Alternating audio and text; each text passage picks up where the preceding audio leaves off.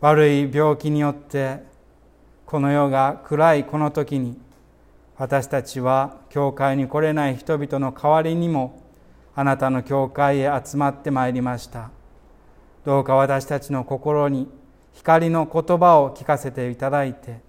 どうか私たちを世の光としてくださいますように主イエス様によってお願いいたします。アーメン。座りください。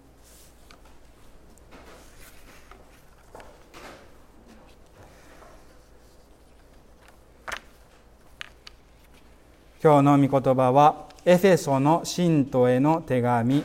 第5章27節。27節です。シミやシワやその類のものは何一つない。シミやシワやその類のものは何一つない。テレビでシミ消しクリームの宣伝を見ますと私はいつもだいたい妻に「これ買おうか」と言います。そしてあんまりこう値段を考えないで言うんですけれども妻は「そんな高いのええわ」というふうにして私の懐具合を優しく見て取って断ってくれます。本当はいくらお金 お金がかかってもいくらかかってもというのはまあ嘘になりますけれども本当は、えー、顔のシミやシワをピカピカに消してあげたいと思っているのです。きれいにしてあげたいと本当は思っているのです。皆さんは誰かをきれいにしてあげたいと思ったことがおありでしょうか？まあ誰かに家族や、まあ、友人にあのこの洋服を買ってあげたいと思うその気持ちもそれに通じているかもしれません。きれいにしてあげたい消してあげたいという思いです。シミやシワやその類のものは何一つない。では心のシミやシワはどうでしょうか？私たちはまあ私たちというよりこの世の中では多くのお金が注いで顔のシミやシワを消そうという産業がありますけれども同じように大切なお金まあお金では消せないかもしれませんけれどもお金や時間力エネルギー、まあ、もっと言えば大切な自分自身まで注いでも自分の心のシミやシワを消したいと願っているでしょうか？自分のもしくは大切な人の心のシワを消したい消してあげたいと願っているでしょうか？諦めていないでしょうか？もしくは心のシミなんてどうでもいいと無関心になっていないでしょうか？シミやシワやその類のものは何一つない。今日聞きましたエベソの信徒への手紙第5章は、まあ、聖書の中で最も具体的に結婚生活について書いている箇所です。思い返せば私たちが結婚する時にはこの箇所はその指識する先生から主教さんですけどこの箇所は読んではならないという祈祷書にあるんですけれどもそう言われまして私はこの箇所が好きなものですからこの箇所を読みたいと言いましてなんか結婚準備の勉強会が議論になりまして討論になって言い合いになったようなことを思い出しておりますけれども司教さんが言いたかったのは私もそれは賛成ですけれどもこの箇所をさっと読むと男尊女卑のようなそういう感覚があるからなんですね。えー、もちろん私はそれを超えてもっと深いところの意味を、えー、が好きなわけで大切だと思うわけですけれども。当然パウロはもう2000年近く前の人でしたので男尊女卑の社会時代に、えー、生きておりました。今の日本でもそうでしょう。50年前と言われればもっともっと時代が男女の関係の時代が違ったものです。ですのでパウロが男尊女卑の枠組みで物事を書いて考えて書いているのは当たり前なことなのでだからといってこの聖書が本当に言いたいことは間違いだというのは少し早がてんすぎます。ですのでまあパウロはその時代の一つとして結婚生活はこのように教えました。単純に夫は妻は夫に従って夫は妻を愛しなさいなんか本当に男尊女卑かなと思わせて思わせられるような箇所なんですけれどももうここに必要以上の時間と力を注いでつまずくのはもったいないと思うんですね。なので私はここを読む時は現代の私たちは純粋に夫も妻も交換して公平に入れ違えて読めばいいと思います。それは、まあ、だから妻が夫に従うように夫も妻に従い、まあ、実際に従っていることが往々にしてあるわけですけれども それと同時に、えー、妻も夫を愛す夫も妻も愛すそれはパウロの、えー、思いに反しているわけではなく一番最初のところに「互いに従いなさい」と書いてあるのでその読み方は決して間違っているのではないと思います。それよりももっと大切なことがこの結婚の教えについて書いてあるんですね。それは何かと言いますと人の結婚というものは神様と私たち教会神の民との婚姻関係の印だということです32節の「この秘義は偉大です」と書いてあるその秘義ということは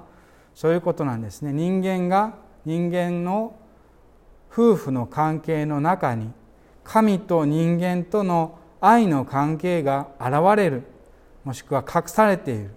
もしくはその印となっているというのが秘義という意味です。それはつまりまあこのここでは聖書では黙示録もそうですし聖書以降の伝統でもそうですけれどもイエス様が花婿で私たち神の民教会は個人もそうですし全体もそうですけれども全体として個人として両方同時に花嫁だ。イエス様が花婿で私たちは花嫁だというのですね。そういう例えで書かれています。まず花婿イエス様が私たちを慕い求めて探し求めて自分に結びつけてくださった。結婚してくださった。だから私たちもイエス様をただ命令してくださる先生ではなくて慕い求めて愛して求める。そのような結びつきがある。先週私は夫婦は片割れだという言葉を聞きました。片割れ陶器が一つ割れてしまうと何もできないように二つが一つのな一つとなって完成して初めて何かを物を入れることができるように男と女夫婦は一体である。それと同じように神と私たちは一体である。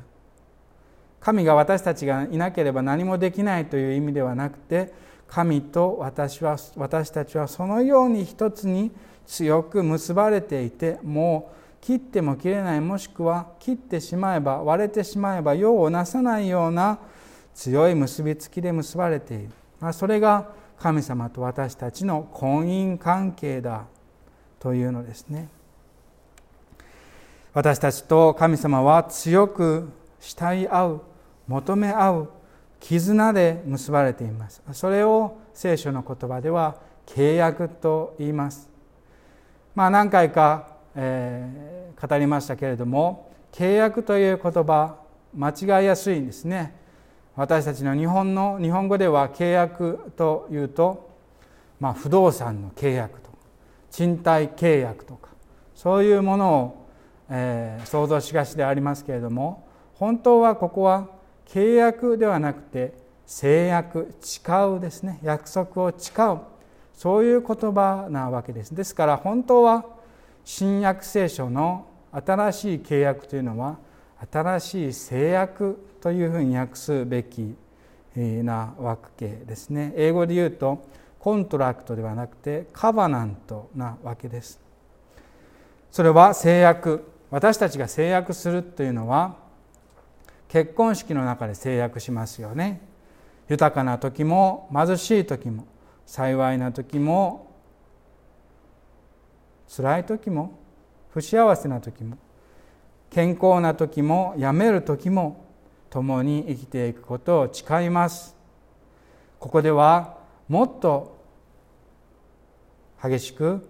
もっと厳しくたとえ花婿がたとえ花嫁私たちが花婿を裏切ったとしても花婿イエス様は私たちを裏切ることなく最後まで愛し抜いて共に生きることを約束します。もちろんイエス様が約束してくださってる。神が約束してくださるわけで。そして神はその約束を果たしてたとえ私たちが神を裏切り神から離れ他のところへ行ったとしても私たちを慕い追い求めてくださる。そのような約束を立てて制約を立てて誓願を立ててそれを必ず果たしてくださる。そのような関係が神と私たちの婚姻関係ですね。今日の手法の絵に選びましたのは聖人カタリナという人がイエス様とキリストと結婚をするという、まあ、イメージですね。まあ、カタリナというのは聖人ですけれども教会私たち教会の印と言ってもいいでしょう。あの指先に小さくて見えませんけれどもキリストがその結婚絆新しい制約契約の印として指輪を持っていてそれをカタリナの指にはめようとしているところです。結婚指輪は固く結ばれたその印であるわけですね。さあそれが神と私に私たち人間の婚姻関係でした。それが私たち人間の結婚生活とどう関係あるかと言いますと私たち人間の夫婦がより良い形でもちろん夫婦には悪い形もありますからそれではなくて良い形で大切にし合って愛し合う時そのうちに神の愛が現れるというのです。人間が愛し合うのはもうそれでただ人間2人の人間が仲睦まじくしているだけではなくその愛し合うその関係の中に神と私たちの愛が現れる。神と人間の婚姻関係絆契約が現れるというのです。もちろんえー、もうすでにご主人を天国に送られた方は昔一番仲むずま仲睦まじくしていた時仲良くしていた時愛し合っていた時そこに実は本当は神が現れていたということになります。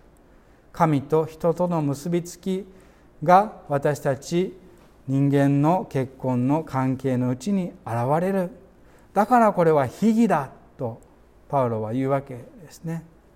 だからこそ私たちは愛し合いなさい従い合いなさい使い合いなさいとパウロは進めるわけです。もう一歩進んでではこの夫婦の愛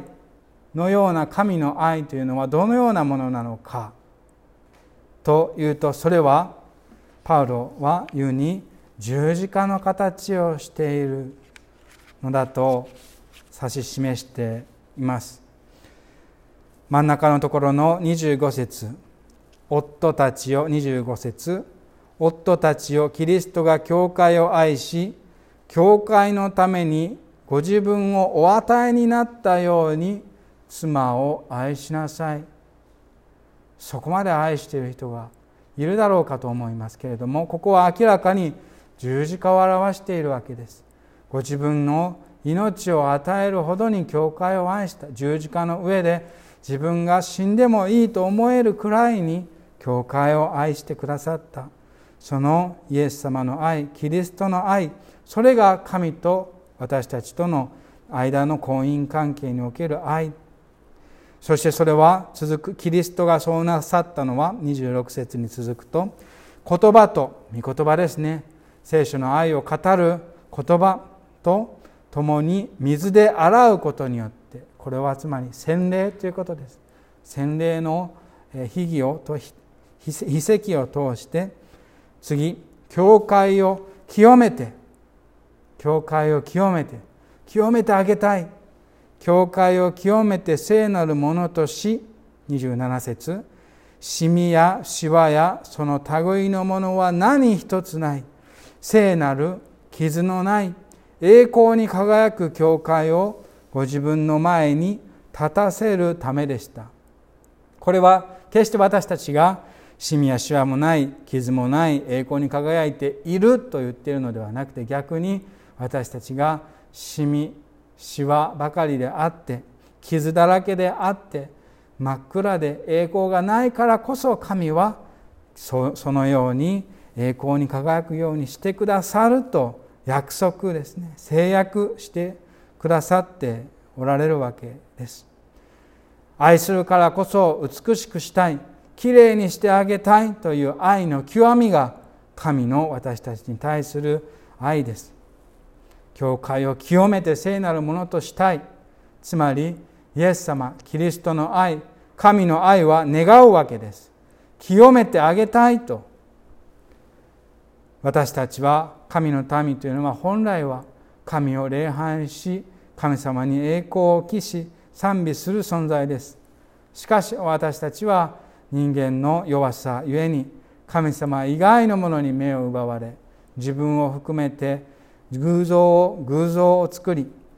その偶像を礼拝することで神の栄光にふさわしくないものとなっていってしまいます。そして偶像を礼拝することで自分以外のものを神とすることでその力の虜になってしまいます。それが私たちの心のしわ。罪と死の力による心のしわというものです。その私たちの心のしわとしみとしわである罪と死を消すために私たちの花婿イエス様は私たちの代わりに死んでくださった。そしてよみがえってくださった。命を与えてくださった。私たちが受けるべきそのシミとシワの結果をイエス様が代わりに受けてくださった。そのようにして私たちを世の終わりまで愛し抜かれた。そして私たちはそれほどまでに愛してくださった。愛によって清められたわけです。なんと嬉しいことでしょうか。私たちのシミとシワはイエス様が受けてくださることによって清められるのです。心のしわを消すイエス様の許し私たちの罪を消すということはつまり私たちは許されるということですけれどその許しの杯今から祝う聖餐のうちの許しの恩地イエス様が自らの命を流してその血の杯その中からイエス様が約束されます。確かに過去は消せない。あなたの過去は消せない。しかしその過去の結果を私は受けた。私が受けた。だからあなたの心のしみとしまはしみとしわは今は私の血によって清められたのだ。私が願うのはあなたが清められること。あなたの心がきれいになること。美しくなって輝き出すことだ。そのためにこそ私は死んで復活したのだ。だからあなたはすでに今は感じられないかもしれないけれどもすでに清められている。終わりの日にそれは完成する。どうかこれを信じてほしい。あなたはもう清くなったのだ。そして私があなたと共にいるから。一緒に父なる神様を心のしみもしわもない心でもって父なる神を賛美してそして人を愛そうではないか。そしてしみもしわもない心で父を賛美することによって変えられて清められてそして本当の悔い改めと人間界の間での和解の努力をしていこう。私はあなたと共にいる。心のしみが消えた時私たちは内面の美しさが顔に輝き出すでしょう。シミやシワやその類のものは何一つない。